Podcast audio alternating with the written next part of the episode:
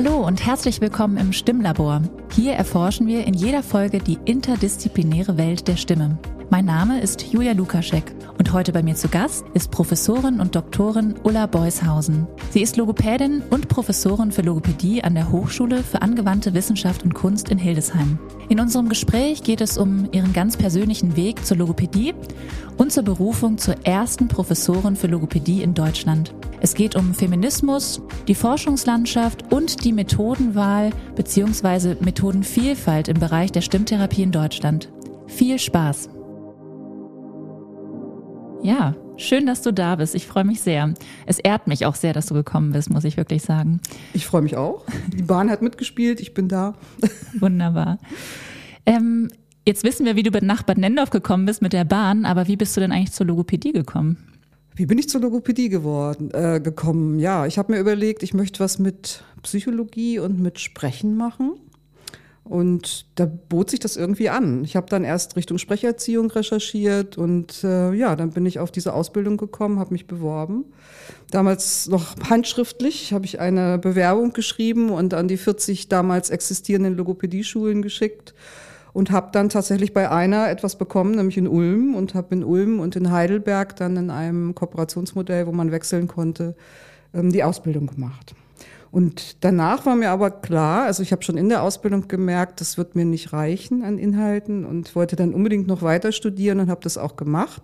Bin nach München gegangen und habe Psycholinguistik angeschlossen, um einfach ähm, ja Fragen zu klären, die ich während der Ausbildung hatte. Ich habe immer gelernt, wie man etwas macht, aber ich habe nicht gelernt, warum man etwas macht.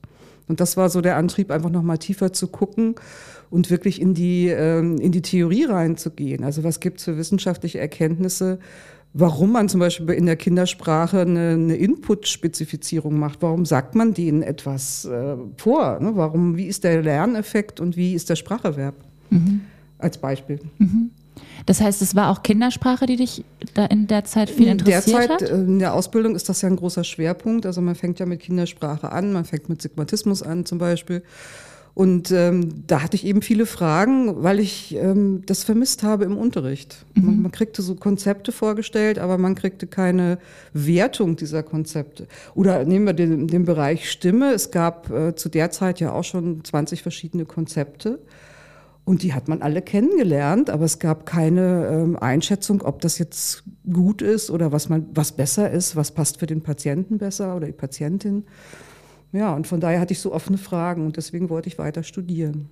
Das Studium hat es aber dann nur, mm, ja, nicht immer beantwortet, die Fragen, ne, weil das, äh, da geht es natürlich auch um Forschungsmethodik. Also man lernt einfach dann auch Studien durchzuführen und das hat mir dann richtig Spaß gemacht. Also Studien zu planen und die auch wirklich äh, auszuarbeiten, auszuwerten. Teilweise auch mit Statistik, auch das kann Spaß machen. Mhm. Ja, sehr interessant. Und dann hast du deine Promotion angeschlossen. Genau, dann habe ich ähm, erstmal in meiner Magisterarbeit schon mit dem Thema Sprechangst angefangen. Das hat mich einfach sehr interessiert. Vor anderen stehen, man ist aufgeregt, wie kann man das reduzieren, weil das so viele Menschen betroffen hat. Und dann habe ich gedacht, ja, für die Promotion ist das auch geeignet. Ich habe dann ein Therapiekonzept entwickelt und habe es überprüft. Also ähm, durchgeführt, Statistik erhoben mit Fragebögen und dann einfach geschaut, wirkt das, was ich mache? Und das war immer so die Frage, wirkt das, was wir tun? Wird es besser ja. danach? Ne? Ja. Und hat es denn gewirkt? Ja, es hat gewirkt, mhm. Gott sei Dank. Weil dann einfach auch die, die Promotion ähm, ja, was erbracht hat, ne, was man dann eben auch schriftlich niederlegen konnte. Es ja. ist immer schlecht, über Ergebnisse zu schreiben, die keine Unterschiede gebracht haben, vorher, nachher. Ja, das stimmt. Obwohl Lässt man das auch tun sollte, weil es eigentlich äh, gut ist, sowas auch zu veröffentlichen. Ja. ja. Sonst hat man immer diese Neigung, ne, dass nur genau. positive Ergebnisse in die Journals reinkommen. Ja, Publikationsbias ist da genau. der Begriff. Ne? Genau, dass nur die ja. Ergebnisse publiziert werden, die tatsächlich etwas aussagen. Genau, aber und der Rest landet in der Schublade. Ne? Mhm. Es gibt ja viele Studien, wo eben nichts bei rauskommt. Das hat aber dann Gründe und die könnte man natürlich auch diskutieren. Warum ist da nichts bei rausgekommen und andere könnten daraus lernen. Das wäre eigentlich ganz, ganz hilfreich, ne? wenn man dann auch mal so einen, so einen Artikel in ein Journal aufnehmen würde. Ja. Und du hast gesagt, dass ähm, die Psychologie dich von Anfang an interessiert hat. Mhm. Und ich habe gelesen, dass du auch den äh, kleinen Heilpraktiker gemacht hast. Den habe ich jetzt erst gemacht. Also Ach, jetzt vor erst? Kurzem, ah, okay. Also vor Ähm, vor drei Jahren bin ich äh, einfach zur Prüfung gegangen und habe gedacht, ich lege das mal ab, weil ich gemerkt habe, dass ich äh, sehr viel so auch arbeite.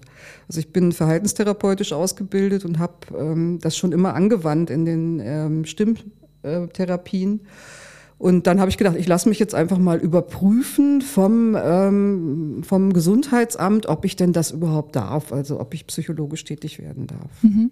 Das heißt, ohne vorherige Vorbereitung bist du einfach ich in die nur gelernt. Prüfung rein. Ich habe okay. äh, hab mir angeguckt, was wird da so gefragt, was wollen die für ein Wissen haben und habe dann äh, mir ein Psychiatriebuch nochmal durchgelesen und dann bin ich da hingegangen, ich habe es bestanden. Knapp, aber ich habe es bestanden. okay. Dann hast du jetzt ein Siegel drauf. Genau, ich bin jetzt geprüft, ich darf sowas machen. Sehr also ich schön, dürfte jetzt ja. äh, Phobien behandeln oder auch Depressionen, also, ne? Ja. Und hast du da eine Bestätigung gefunden, dass du das eigentlich sowieso schon die ganze Zeit gemacht hast in der Stimmtherapie? Ja. Ich habe immer versucht, die Psyche mit reinzubringen, weil die ähm, Klientinnen das einfach auch geäußert haben, dass sie da Probleme haben oder dass, dass sie Zusammenhänge ähm, ihres Stimmklangs mit psychischen Faktoren sehen. Also im Alltag, ne, Stress. Ne, wenn sie erzählen, sie haben irgendwie eine Stressbelastung. Und Stressmanagement mache ich auch, aber das ist ja, das würde jetzt nicht in die Heilpraktikergeschichte reinfallen. Genau, du hast ja eine eigene Praxis und da siehst du deine Patientinnen und Patienten. Genau. Ja. Und was behandelst du da? Im Moment bin ich nur auf Erwachsene und nur auf Stimmstörungen spezialisiert. Also Kinder mache ich äh, im Moment gar nicht mehr. Das ist einfach auch so eine Entscheidung, dass ich ab und zu mal wechsle, so im Klientel, damit das ein bisschen spannend bleibt. Kann sein, dass ich das irgendwann wieder ändere. Ja, und es macht mir einfach, ähm, es macht mir einfach Freude nebenbei, also neben dem ähm, Unterrichten an der Hochschule, Patientenkontakt zu haben, Mhm. weil ich dann einfach Fragestellungen ableiten kann, die man wieder für die Lehre brauchen kann. Ich habe junge Menschen da ähm, sitzen, die einfach ähm, selber in der Praxis tätig sind und die haben natürlich Fragestellungen, die sie aus ihrer Praxis dann entwickeln und äh, mit in den Unterricht reinbringen. Und dann kann man schauen, wie kann man das aufgreifen, könnte man da eine Studie machen. Und das war immer so, dass ich so das Gefühl habe, ich bin zwischen allen Stühlen. Ne? Ich bin einerseits die Professorin für Logopädie und andererseits ähm, aber auch die praktisch tätige Therapeutin. Professorin für Logopädie, da sind wir schon beim Thema. Das ist ja auch der Grund, warum ich dich hier zu unserer ersten Folge eingeladen habe. 2001 ist das magische Jahr, wenn ich es richtig auf dem Schirm habe. Genau.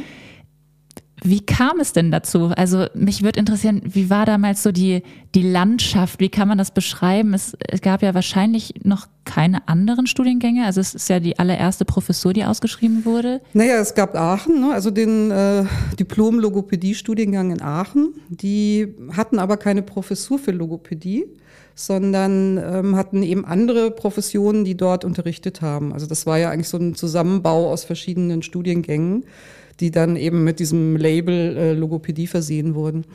Und das war tatsächlich die erste Ausschreibung einer Professur für Logopädie in Deutschland.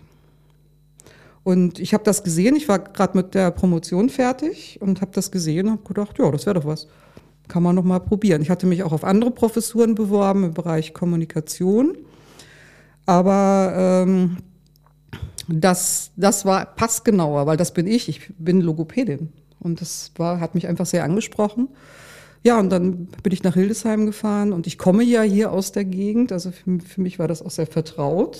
Ich bin im Harz geboren und derzeit, da war ich damals in München. Ne? Und dann, dann habe ich das mir angeschaut und habe gedacht, ja, das kennst du, kannst du machen. Und dann hat es geklappt. Ihr seid dann gestartet mit dem Bachelorstudiengang. in Genau, das war Hildesheim. dann der erste additive Bachelorstudiengang 2001 und der Master ist dann 2005 ins Leben gerufen worden. Und du hast ja vorher schon mal an einer Berufsfachschule Lehre gemacht. Ja. Mich würde genau. interessieren, was ist denn der Unterschied gewesen? Also gab es Unterscheidungen? Hast du vielleicht die Fragen, die du als äh, ähm, Auszubildende hattest, hast du die dann hinterher beantwortet, deinen Studierenden? Das ist eine gute Frage. Da muss ich tatsächlich jetzt mal mich noch mal zurückversetzen in meine Münchner Zeit an der Berufsfachschule in München. Damals war es eigentlich so, dass ich ähm, dann nochmal in die Praxis zurückgegangen bin mit meinen Fragen. Und Eve Marie Haupt hat damals unterrichtet in München und ich habe mir einfach angeschaut, wie macht sie das? Also was hat sie für, ein, ähm, für eine Idee, ne, wie sie etwas umsetzt? Und ich, ich habe damals sehr viel von ihr gelernt in der praktischen Umsetzung. Und dann habe ich aber im Unterricht auch angefangen zu gucken, ähm, ja, wie ist die Theorielage? Also wenn ich Stimme, ich war für Stimme ähm, zuständig, was, was kann ich denn da theoretisch vermitteln? Was ist das Gemeinsame zum Beispiel von den verschiedenen Methoden? Oder auch ähm, eure Methode ne, von Schlafhorst Andersen, das hatte ich zum Beispiel in meiner Ausbildung gar nicht gelernt und da habe ich mich dann danach erstmal mit befasst. Was kann man denn da alles machen? Und was bringt das mit? Und ähm, ja, und das habe ich versucht auch im Unterricht natürlich umzusetzen. Ich sage, es gibt Prinzipien und die kann man vielleicht mit verschiedenen Wegen umsetzen. Mhm. Und welche Methode oder welches Konzept verwendest du eigentlich in der Therapie? Misch, Mischung. Ich habe ja auch mal eine Studie gemacht, ja. wo ich äh, Praktikerinnen befragt habe, was macht ihr denn? Und dann kam raus, ja, wir mischen. Wir nehmen uns hier was, was ja eigentlich elekt also elektrisch ist. Nicht? Ich suche mir was raus, mhm. ne? aber ähm, darf ich das überhaupt? Ja klar, darf man das. Ne? Aber dann ist es natürlich auch schwer, sowas nachzuweisen. Wirkt das dann, wenn ich über einen kleinen Baustein rausnehme? Ja. Und das kommt ja eigentlich auch dem nahe, was du jetzt gesagt hast, dass man nach Prinzipien eher arbeitet und dass Richtig, man jetzt nicht ja, genau. Übungen wirklich Konzepten oder Methoden zuordnen kann, weil es eher ein Prinzip ist, was dahinter steht. Und da gibt es eben auch ähnliche in den verschiedenen Methoden. Ja, genau. Ja. Genau, jetzt nochmal zu der Frage, was der Unterschied jetzt zur Hochschullehre war. Bist du mit deinem, mit deiner PowerPoint und deinem Skript dann einfach nur nach Hildesheim gefahren und hast das Gleiche gemacht? Oder was war plötzlich der Unterschied? Oder was für, ein, was für eine Idee stand auch hinter diesem Bachelor? Was, was sollten die denn mehr wissen als jemand, der nur an einer Berufsfachschule seine Ausbildung gemacht hat? Naja, ich kriegte dann von der Frau Behrens, die das damals ins Leben gerufen hat, einen schönen Plan, was ich unterrichten soll. Und auf dem Plan stand zum Beispiel ähm, Theorie der Logopädie. Und dann habe ich überlegt, was soll ich denn jetzt unterrichten? Was ist denn eigentlich die Theorie der Logopädie? Und dann habe ich mir erstmal Menschen äh, geholt, die ähm, beides haben, also die akademisch ausgebildete Logopädin waren und aber auch gleichzeitig praktisch tätige Logopädin. Die eine war Medizinerin, die andere war noch Soziologin, ähm, eine war Pädagogin. Und die habe ich alle an einen Tisch gesetzt und habe gesagt, so, wir sagen immer, wir nehmen von den Bezugswissenschaften etwas, Soziologie, Psychologie, Pädagogik. Jetzt sag mir doch bitte mal, ähm, wie weit ist das in deine Logopädie eingeflossen? Also welche Theorien nimmst du? Und haben wir eine Diskussion geführt und haben geschaut, ja, was sind eigentlich die Bausteine, die wir äh, brauchen für die Logopädie oder auch äh, gesamt für die Sprachtherapie. Und daraus habe ich versucht, eine Theorie zu entwickeln verschiedene Bausteine rauszunehmen oder Techniken, nehmen wir mal aus der Psychologie, diesen Ansatz der Verhaltenstherapie mit Verstärkung von Verhalten oder Löschung von unerwünschtem Verhalten. Das sind ja ganz alte Theorien, die wir aber ständig machen in der Therapie. Mhm. Das heißt, wir müssen eigentlich nur hinschauen, was, äh, was tun wir praktisch und dann schauen, welche Theorie liegt denn eigentlich drunter. Und dieses Bewusstmachen, das ist, glaube ich, so das gewesen, was ich die letzten 20 Jahre gemacht habe. Wirklich zu schauen, was, was tun Logopädinnen, oder Atemsprech- und Stimmlehrerin, was tun die und was, was ist da die Bezugswissenschaft, welchen Teil haben die sich da rausgenommen, der natürlich in den Berufsfachschulen auch gelehrt wurde. Ja. ja und das ist eigentlich eher so ein Bewusstmachen als ein Neuerfinden von Theorien. Und dann stand da sowas wie Clinical Reasoning im Plan. Da habe ich gedacht, was ist das denn? Noch nie Ach, damals gehört. schon. Ja, mhm. sollte ich lehren. Noch nie gehört. Was ist denn das? Oder sowas wie die ICF, die International Classification of Functioning. Was, was ist denn das für ein Gedankengebäude? Musste mhm. ich auch lernen, musste ich mir alles erstmal aneignen. Mhm. Ja. Und Clinical Reasoning, das habe ich so zu meinem Ding gemacht. Das ist ja eigentlich nur das therapeutische Begründen von Entscheidungen. Also ich musste eine Begründung finden, warum ich gerade die Übung auswähle oder warum ich äh, mit dem Klienten so oder so umgehe. Und ähm, das habe ich tatsächlich dann von Amerika aus hier hergebracht für die Sprachtherapie, weil die, die Amerikaner hatten das schon. Mhm. Da war der Begriff etabliert und er kommt natürlich aus der Medizin. Und dann habe ich da ganze Theorien draus entwickelt, wie wir das machen können und äh, mit Fallbeispielen dann auch belegt, ne, dass wir so vorgehen. Mhm. Also mit dem Clinical Reasoning, weiß ich, ging es mir im Studium auch so, dass ich dachte, erstmal was ist das? Und dann dachte ich, eigentlich ist es nichts Neues, eigentlich mache ich das schon. Machen wir. Es ist nur so ein Konstrukt, was dazukommt und was man dann vielleicht strukturierter genau. im Kopf hat. Früher hieß das Rahmenplan, ne? den musste mhm. man schreiben in der mhm. Ausbildung, da hat man sich Ziele gesetzt und hat die begründet, mhm. warum man das macht. Ja, stimmt. Das war eigentlich eine Anleitung zum äh, Clinical Reasoning. Ja. Und du hast auch Forschung betrieben, um natürlich bestimmte Sachen zu überprüfen. Ja. Was hast du da so gemacht in den letzten 20 Jahren? Ich habe erst äh, sehr viel Interdisziplinäres gemacht, weil so der Anspruch von unserem Studiengang, dadurch, dass wir auch Ergotherapeutinnen und Physiotherapeutinnen haben, war, dass wir das ähm, gemeinsam machen, dass wir gemeinsam Dinge erforschen. Und in den letzten Jahren bin ich aber immer mehr zu dem Punkt gekommen, der mich eigentlich interessiert, und das ist die Stimmtherapie. Und da natürlich der Wirksamkeitsnachweis. Ich stehe ja auch so in, in den Veröffentlichungen für evidenzbasierte Praxis. Also wie kann man Dinge wirklich äh, nachweisen und gibt es nachgewiesene Konzepte und wie geht man vor, wenn man etwas nachweisen mhm. will. Und das, ähm, ja, das mache ich in den letzten Jahren vermehrt, um Wirksamkeit nachzuweisen von Stimmtherapie, von praktisch tätigen Therapeutinnen, aber auch ähm, zum Beispiel bei der Teletherapie. Ne? Durch Corona hatten wir ja die Videotherapie mhm. jetzt äh, geschenkt bekommen. Es ist, glaube ich, vielen Kolleginnen noch gar nicht klar, dass das ein Geschenk ist, dass die Heilmittelrichtlinie das jetzt aufgenommen mhm. hat. Wir dürfen das abrechnen, Öffnung, wir dürfen ne? Videotherapien ja. machen. Das gibt uns einen unglaublichen Freiraum, neu zu entscheiden. Weil ich weiß, dass viele Therapeutinnen sagen, mache ich nicht. Ne? Also mhm. Teletherapie will ich nicht machen. Und da habe ich auch geschaut, wie wirksam ist die Teletherapie im Vergleich zur normalen In-Präsenz-Therapie, wenn man sich so face-to-face -face mhm. gegenüber sitzt. Und gibt es da schon Ergebnisse? Ja, Wie das ist schon ähm, letztes Jahr veröffentlicht worden mhm. in Sprache, Stimme und Gehör, einer mhm. Zeitschrift für, äh, ja, für Stimme und andere Themen aus der Logopädie. Ähm, ja, gleicher Effekt. Mhm.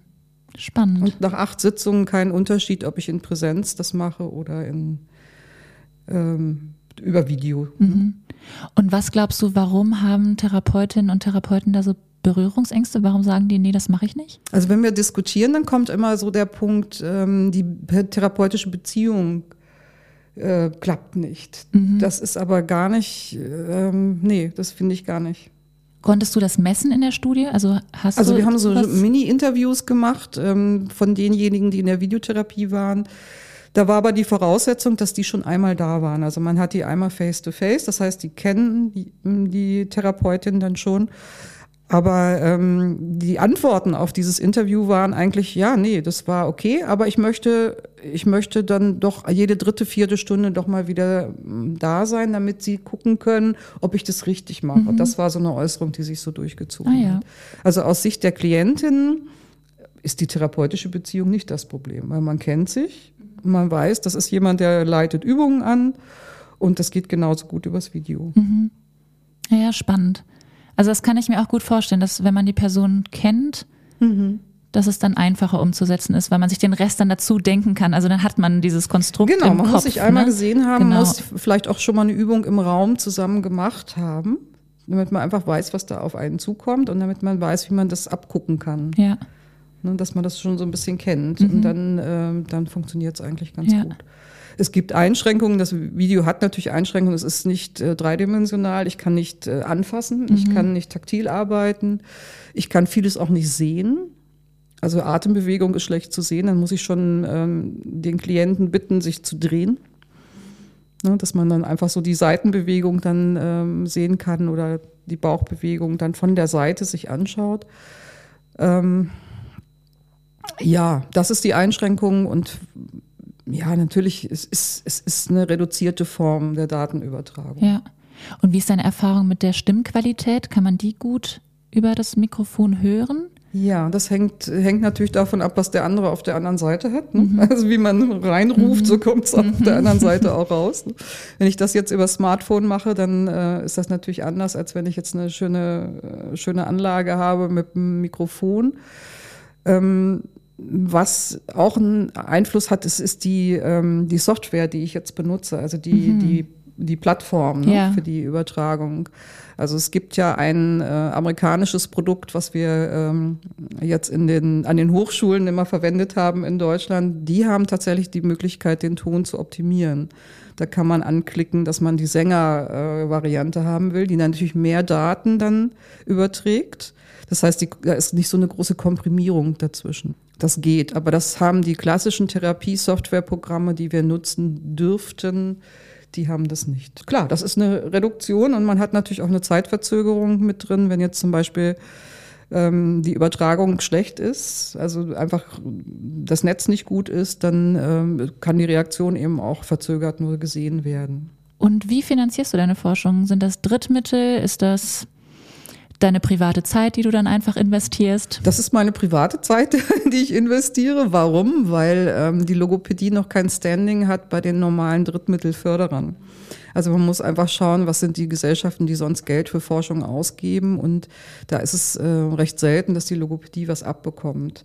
Jetzt inzwischen wird es langsam besser, weil es ähm, einfach auch von den Krankenkassen her ein Interesse dran gibt, die Wirksamkeit nachzuweisen und dann manche Dinge doch gefördert werden. Aber letztendlich ist das mein Privatvergnügen. Die Hochschule trägt natürlich auch was dazu bei. Also es gibt auch Fördermittel von der Hochschule was ich äh, sehr gut finde, dass man doch äh, kleinere Projekte auch dort finanzieren mhm. kann.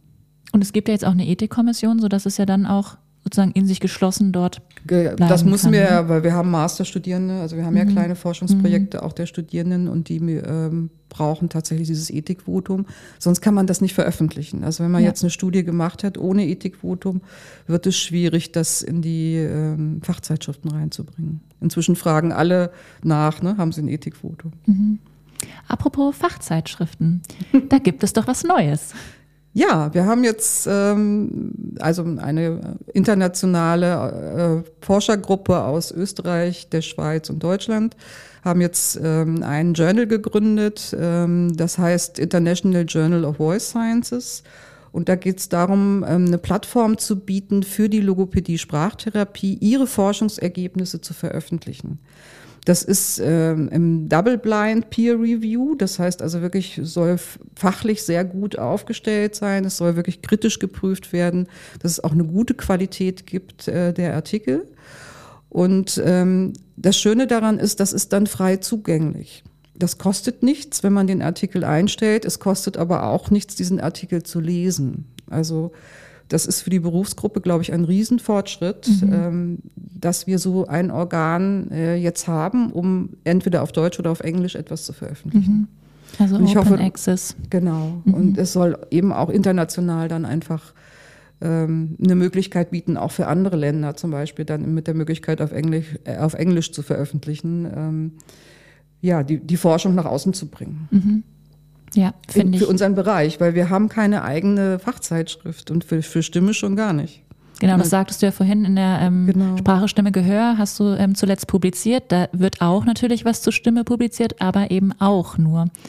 Und natürlich auch viele andere Themen. auch nur und ähm, vielleicht aus einem anderen Blickwinkel. Ne? Wenn man sich so, man muss immer schauen, was sind so die Herausgeber, ne? aus welchen Professionen kommen die und ähm, wir haben natürlich auch die Medizin, ne, die zu, im Bereich Stimme forscht. Und für uns war es jetzt wichtig, dass wir das interdisziplinär ausrichten und dass eben aber auch sehr viele Menschen aus der Logopädie selbst vertreten sind. Ja, sehr spannend. Auch fürs Peer Review und ähm, bei den Herausgeberinnen.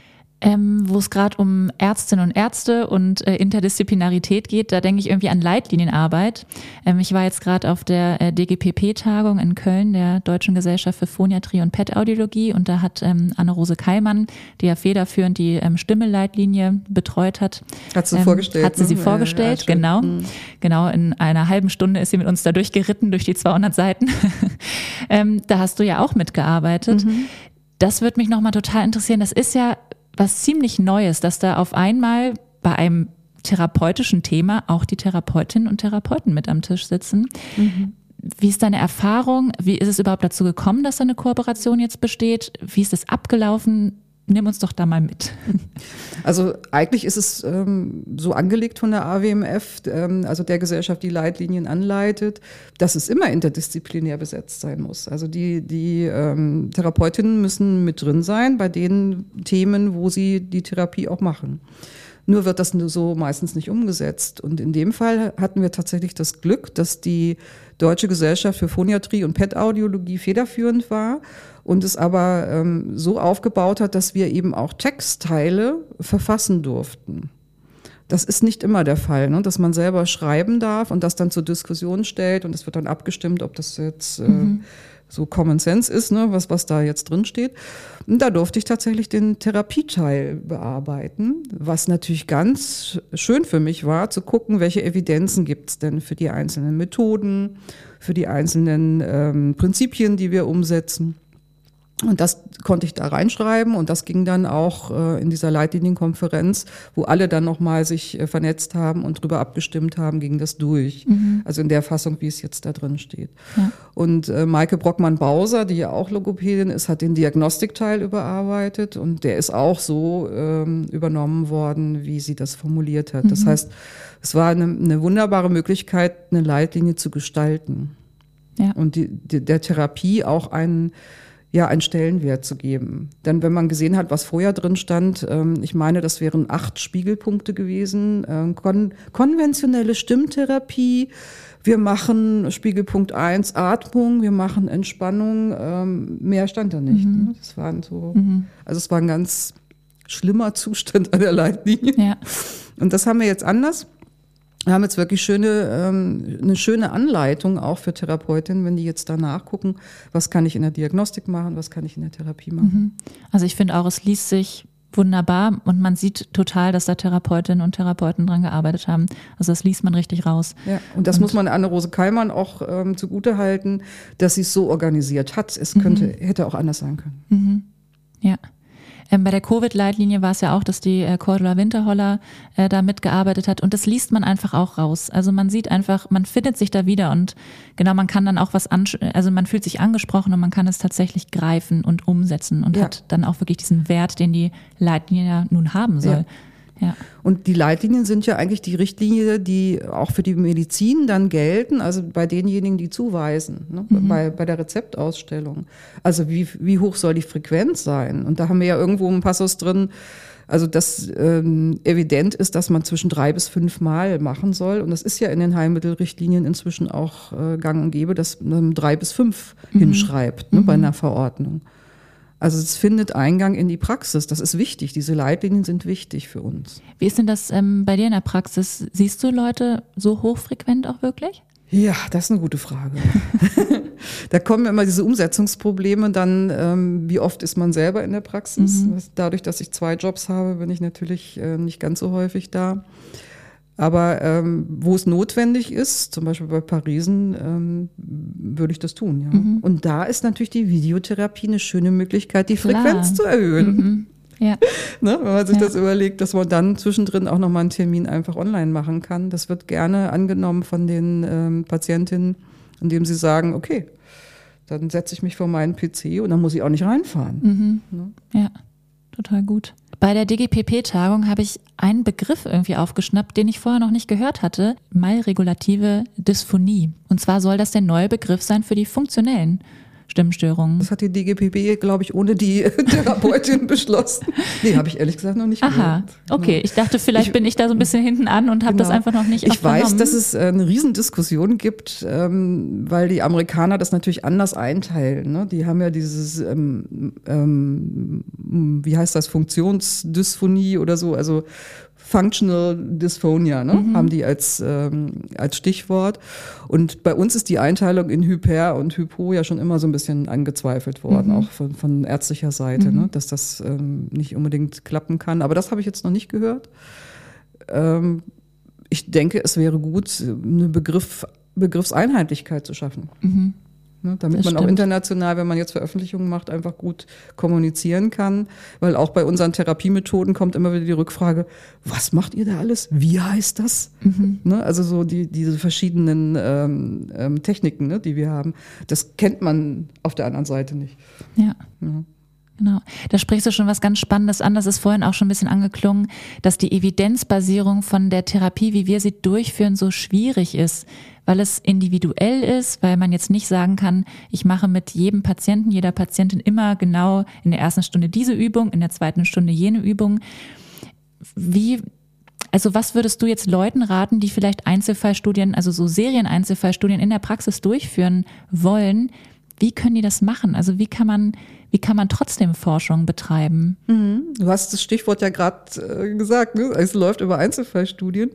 Und ähm, das Erste ist, glaube ich, dass, dass wir umdenken müssen. In dem Augenblick, wo wir äh, Patientinnen vor uns haben, ist es immer eine Einzelfallstudie.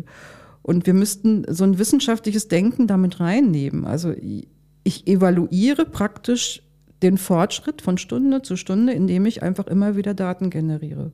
Und dann kann ich im Prinzip ja auch was verändern. Ich kann dann einfach individuell was anpassen, ich messe aber trotzdem, wie, wie gut das funktioniert. Und dann ist am Ende der Therapie ist eine Einzelfallstudie fertig. Und ich könnte sie jetzt aufschreiben, wenn ich genug Daten hätte, könnte ich es genau verschriftlichen mhm. und könnte einen Artikel draus machen. Und ich glaube, dass das forschungsmäßig der, die, diese Evaluation ist, die, ist der neue Ansatz, was man einfach jetzt machen sollte, sind Einzelfallstudien, die man dann später auch zusammenfassen kann zu, zu Serien. Und ähm, dann kann man einzelne Prinzipien nachweisen. Mhm. Und man kann auch sehen an einer Einzelfallstudie, was passt denn für den Klienten? Ist das übertragbar auf den nächsten? Mhm. Meistens nämlich nicht, ne? sondern der hat vielleicht was anderes, ne? was, was der dann bräuchte. Und das kann man an einer Einzelfallstudie ganz gut sehen. Und wie kann man das messen? Also was für ein Protokoll würdest du da abfahren? Ist das das ELS-Protokoll oder? Nee, ich würde das viel, viel einfacher machen. Also ähm, die standardisierten Verfahren, die wir so haben, die sind ja viel zu zeitaufwendig. Mhm. Einzelfallstudie würde bedeuten wiederholte Messungen. Ich würde immer wieder messen, äh, vielleicht mehrmals in der Stunde. Ich könnte eine kleine Stimmaufnahme immer wieder machen und die dann nach einem einzigen Parameter äh, analysieren. Mhm. Also die RBH-Skala zum Beispiel. Zum Beispiel mhm. könnte ich da immer wieder drüber laufen lassen und sagen, ähm, schätzt doch mal ein, wie ist denn der Stimmklang, wie behaucht ist das, wie rau ist das. Mhm. Und das, das kann man schnell machen. Das ist auch jedem Patienten zuzumuten, dass man eine ganz kurze Aufnahme macht. Und dann hat man diese wiederholten Messungen und kann einfach sehen, aha, vor der Übung, nach der Übung, so hat sich das verändert. Und das ist wichtig, dass man nur einen Parameter hat. Deswegen das ganze ELS-Protokoll brauche ich gar nicht, mhm. sondern ich muss mir selber was basteln. Und das ist so die Aufgabe für die nächsten Jahre, dass wir wir Wissenschaftlerinnen etwas basteln, was die Praxis anwenden kann. Einschätzungsblätter. Das kann ja zum Beispiel sein, dass ich einfach eine kleine visuell Analogskala mache und lass den ähm, Patienten, bitte den einfach mal ein Kreuz zu machen zwischen ähm, meine Stimme ist heiser und ist nicht heiser zur Selbsteinschätzung. Mhm. Das würde schon reichen. Und die könnte ich auch dreimal in der Stunde immer wieder. Wie ist das jetzt nach der Übung? Ja. Und die visuelle Analogskala hat ja immer noch den Vorteil, dass sie viel differenzierter ist im Gegensatz zur RBH-Skala beispielsweise. Genau, und das ist eine Selbsteinschätzung dann mhm. auch. Ne? Ja. RBH wäre ja eher die, die Fremden. Ja. Na gut, man könnte auch dem könnte Klienten man, das geben. Mhm. Ne? Genau.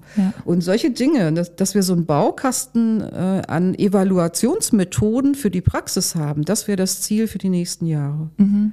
Man macht es auf als Therapeutin und sagt, ah, visuell Analogskala habe ich eine Kopiervorlage. Ich schreibe nur noch rechts und links dran, was die denn messen soll. Also Rauigkeit, nicht rau ne? mhm. oder so, ne?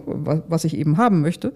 Und dann lasse ich das Kreuzchen machen. Ich kann es nachher ausmessen und ja. schon habe ich Daten. Mhm. Und der Punkt, wie, wie, wie, man das in die Praxis kriegt, das wäre total spannend, ähm, das in den nächsten Jahren zu unterstützen. Ja. Dass die Praktikerinnen etwas tun können. Mhm. Und glaubst du, dass die Akademisierung dann ein wichtiger Weg ist? Also kommt jetzt das neue Berufsgesetz 2024 und dann werden wir alle Akademiker, Akademikerinnen und dann machen wir automatisch Forschung oder brauchst du tatsächlich eigentlich noch was anderes? Ich glaube, dass es äh, wichtig wäre, dass wir Akademikerinnen sind von, von Grund auf. Das hat keine Abstriche für die Praxis. Dieses Wissen brauchen mhm. wir trotzdem, aber es ist so, ein, so eine innere Haltung. Wenn ich, wenn ich ähm, forschend da schon reingehe und wenn ich weiß, was Forschung ist, dann kann ich das natürlich in der Praxis tun. Und diese Haltung, die muss man einfach entwickeln. Das kann man auch in den Berufsfachschulen entwickeln, aber es geht leichter, wenn man einen akademischen Abschluss nachher hat. Mhm. Und auch in die Wissenschaft könnte damit. Ja. Also es würde uns einen neuen Zugang ähm, eröffnen, die Vollakademisierung. Dann könnten wir sagen, wir möchten weiter an den Unis sein. Das heißt ja nicht, dass, dass wir deswegen weniger praktisch tätig sind. Mhm. Aber ich glaube, dieses Wissen, wie man evaluiert, das lernt man eben nur ähm, an einer Uni. Neben ganz anderen Dingen, dass man natürlich als Akademikerin auch eine andere Bezahlung haben dürfte. Stimmt.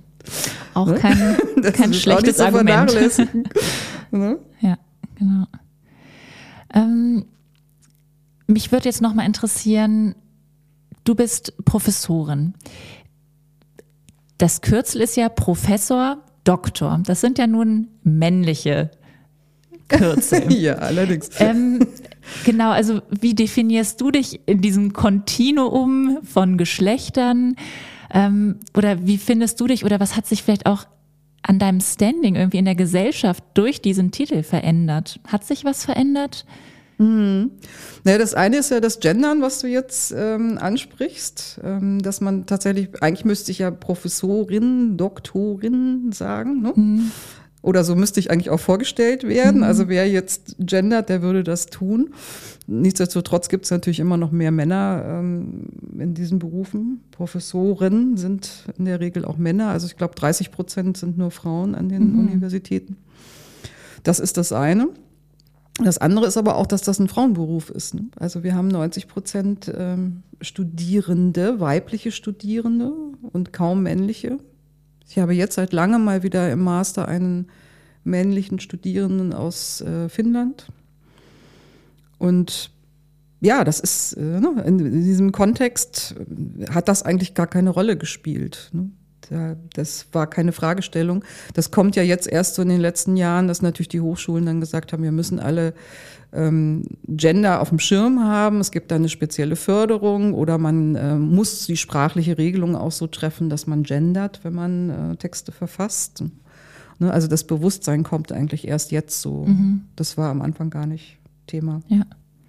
Und an deiner Rolle, unabhängig vom Gendern, hat sich da was verändert? Also du bist auf einen Kongress gegangen und dann stand da auf deinem Namensschild halt so, ein, so noch vier Buchstaben vor deinem Namen. Also ich hatte nämlich mal so eine ganz komische Begebenheit. Da war ich beim HNO-Kongress, ähm, hatte da einen Vortrag, ähm, bin da rein in den, ähm, in den Saal. Da war gerade Pause und ich bin nach vorne zu den äh, Vorsitzenden, wollte mich vorstellen. Und die haben angenommen, dass ich die Technikerin des Raums wäre. Ähm, entsprechend wurde ich dort behandelt. Als dann klar wurde, dass ich Vortragende bin, ist auf einmal diese Behandlung anders geworden. Aber ich habe schon gemerkt, dass diejenigen in, im Raum, die gewisse Kürzel vor ihnen ihren Namen tragen, noch eine andere Behandlung genossen haben. Das würde mich interessieren, ob du ähnliche Erfahrungen hast. Also du meinst durch die akademischen Titel, dass sich mhm. da irgendwas geändert hat? Ja, das ist so. Das ist so. Also äh, ich merke es allerdings nicht, ich merke es auf Kongressen, ja klar. Ne? Und da geht es immer darum, wie, wie beharrt man drauf, dass diese Titel überhaupt getragen werden. Ich mache das zum Beispiel gar nicht. Also mir ist das völlig egal, ob man diese Titel nennt. Ähm, aber ich kenne andere Berufsgruppen, die gerne diesen Titel immer tragen und da auch nicht drauf verzichten. Ne? Also das scheint dann zum Standing so dazuzugehören, ne? dass man diese Titel hat. Mir ist es eigentlich eher unangenehm, wenn ich zum Beispiel im Zahnarzt-Wartezimmer sitze mhm. und äh, werde dann aufgerufen mit Frau Professor Doktor, mhm. weil die die Anweisung haben, das die Titel mitzunennen und dann äh, gucken mich alle an, dann ist mir das fast peinlich, ne, dass mhm. man diese, diese Titel hat.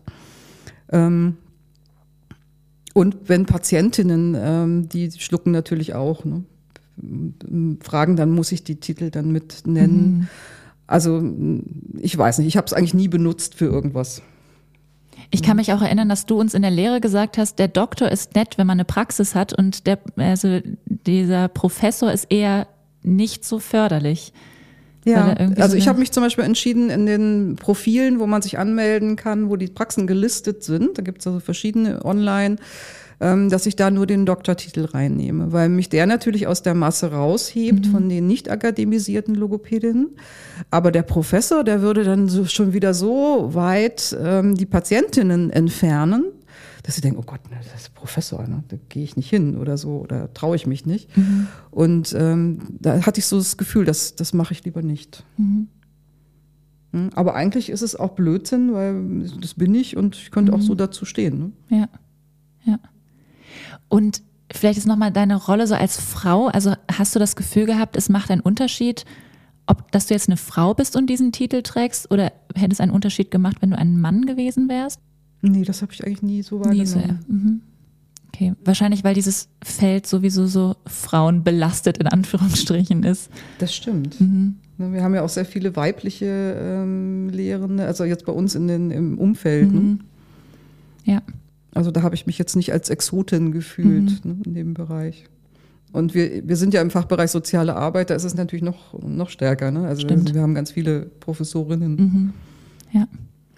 Von den weiblichen Exotinnen vielleicht mal zu zwei Damen, die uns ja hier auch viel beschäftigen in Bad Nendorf, nämlich ähm, Clara Schlafhorst und Hedwig Andersen. Mich würde interessieren, wann bist du das erste Mal mit denen in Kontakt, also mit denen persönlich natürlich nicht, aber mit diesem Namen in Kontakt gekommen? Oder was hast du damit so in deiner Berufslaufbahn zu tun gehabt? In der Ausbildung da wurde das genannt. Dann ähm, war das ja noch eine Zeit, ich habe ja in den 1900, 1986 oder 83 habe ich angefangen äh, mit der Ausbildung. Ähm, da war es noch eine Zeit, wo man kopiert hat. Dann haben wir natürlich ähm, alle möglichen Konzepte, die wir kriegen konnten. Alte Artikel haben wir kopiert und da war eben auch viel von den beiden dabei. Also so Veröffentlichungen, Skripte von irgendwelchen Leuten, die Seminare gemacht hatten, die wurden dann weitergegeben. Mhm. Also eigentlich haben wir so Archivforschung äh, betrieben und ne, haben das alles gesammelt. Und dann fand ich das total spannend. Also es war echt äh, eine Methode, wo ich gedacht habe, hm, Schwingegurt. Ich habe mir dann Schwingegurt bestellt entwickelt mhm. und habe in meiner ersten Praxis in München einen benutzt.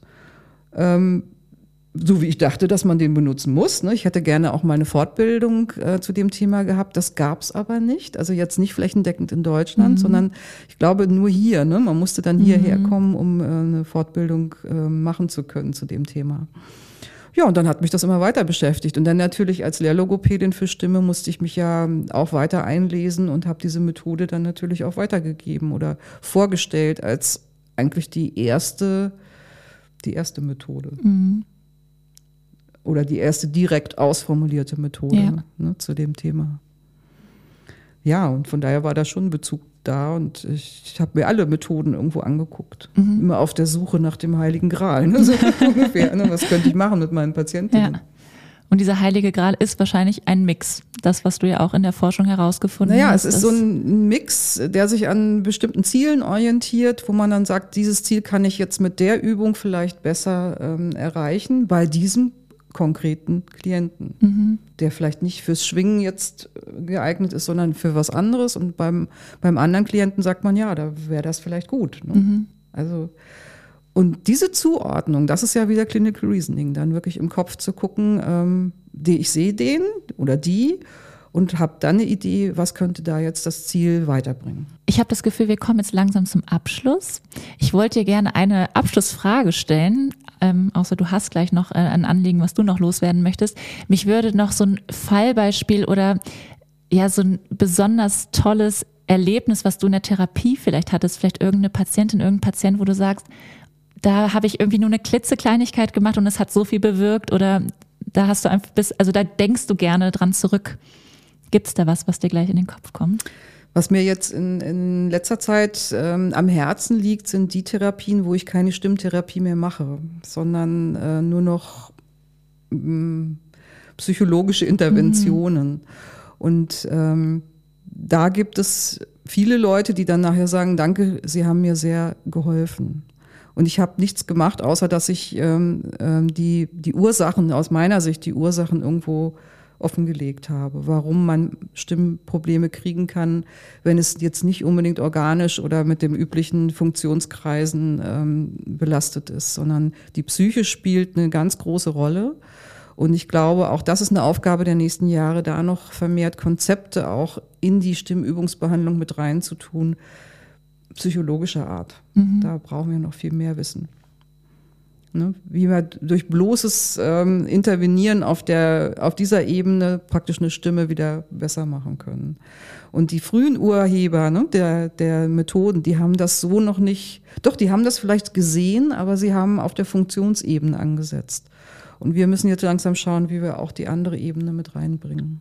Und wenn du Therapien machst, steht da was steht da drauf? Also ist das eine ST1, 2 oder therapierst du auch ST3 und 4? Also sind das auch Klar, Psychogene? also du kommen, therapierst die, die steht das auch ja drauf? Also die, diagnostiziert wird immer nur ähm, die 2, ne? also die mhm. funktionelle mhm. Komponente. Warum? Weil es ähm, diese psychologischen Interventionsdiagnostiken ja gar nicht gibt. Also ähm, die Ärzte setzen die nicht ein. Ne, es wird jetzt kein Fragebogen für Stress, für Depression, für Angst ähm, eingesetzt. Mhm. Oder ganz selten. Also ich kenne einen Phoniater, der das macht. Mhm. Aber, ähm, ne? Und dann wird die Funktionsebene mhm. sich angeschaut und ja, die Stimme ist objektiv heiser, kommt durch zu viel Sprechen. Ne? So mhm. ist der, der Kreislauf ne, Ja. der Begründung. Das heißt, durch die psychologische Intervention, die du vornimmst, ändert sich auch dann die Stimme? Ja. Ja. Wenn ich lerne, mit diesen belastenden Situationen anders umzugehen, dann äh, muss ich meine Stimme auch nicht mehr so belasten, weil die Muskelanspannung zum Beispiel unter Stress wirkt sich natürlich auch auf die Stimme aus, ne, wenn ich immer unter Stress bin. Wenn ich meinen Stress aber regulieren kann, dann kann ich auch meine Stimmfunktion regulieren. Werde ich da auch entspannter. Und könnte man das in einer Einzelfallstudie messen? Also würde das in einer Stunde messbar Ja. werden? Ja. ja. Da würde man dann tatsächlich auch wieder Interventionen machen, wie in, mit Atmung zum Beispiel zu einer Entspannung zu kommen. Und dann kann man ja sehen, wie wirkt sich das aus. Das wäre sogar für die, denjenigen, der das macht, wäre das sehr hilfreich, einfach mal zu sehen, ja, das bringt sofort eine Verbesserung. Stimme klingt sofort besser, wenn ich jetzt dreimal tief im Bauch geatmet habe oder so. Ne? Ja. Ne? Also, aber das ist so ein Thema, also da hänge ich im Moment dran und da bin ich auch dabei, was zu entwickeln. Also so, ähm, also wir, Maike Brockmann-Bauser und ich, wir schreiben gerade ein Buch zu dem Thema, wo es darum geht, eben auch diese andere Seite mit reinzutun. Also nicht nur die Funktionsebene, sondern auch die Psyche mit zu berücksichtigen. Okay. Und was wir da tun können und was wir tun dürfen. Und der Schnittpunkt ist tatsächlich der Stress, weil das ist jetzt kein pathologischer Bereich, sondern Stress hat jeder. Und äh, die Techniken aus dem Stressmanagement sind auch frei zugänglich für alle. Da muss man nicht Therapeutin sein. Mhm. Und wann dürfen wir dieses tolle Buch in den Händen Das ist halten? eine gute Frage. äh, eigentlich hätte ich das schon abgeben müssen. Ich bin ziemlich im Verzug. Also eigentlich sollte es Ende des Jahres jetzt dann äh, an den Verlag gehen. Mhm. Und wann wird es dann publiziert? Das Dann ähm, Anfang nächsten Anfang Jahres. nächsten ne? Jahres, okay. Dann 2024. Warten, dann warten wir gespannt darauf. Sehr schön. Wo wird es denn erscheinen? Bei Thieme. Bei Thieme. Mhm. Sehr schön. Hast du gerade noch was, was du loswerden möchtest? Ja, insgesamt würde ich sagen, ich habe das nicht bereut, dass ich diesen Weg so gegangen bin. Und ähm, ich empfinde es auch als Bereicherung, in diesen verschiedenen Bereichen tätig zu sein. Also sowohl das Praktische als auch das äh, Theoretische, immer was Neues zu entwickeln oder mal eine Studie zu machen, diese Dinge. Und das zusammen ähm, ist sehr erfüllend für mich. Also es macht wirklich Spaß. Sehr schön. Vielen, vielen Dank. Bitteschön. War schön hier zu sein bei euch. An der HWK Hildesheim kannst du übrigens auch als Atemsprech- und Stimmlehrerin Logopädie studieren. Seit fünf Jahren besteht eine Kooperation zwischen der Schule in Bad Nennendorf und der Hochschule in Hildesheim. Für mehr Infos schau gerne auch auf unsere Homepage. Ich hoffe, du konntest dir etwas mitnehmen und hast eine neue Perspektive gewonnen. Ich freue mich, wenn du auch beim nächsten Mal wieder dabei bist, wenn wir gemeinsam die interdisziplinäre Welt der Stimme erforschen.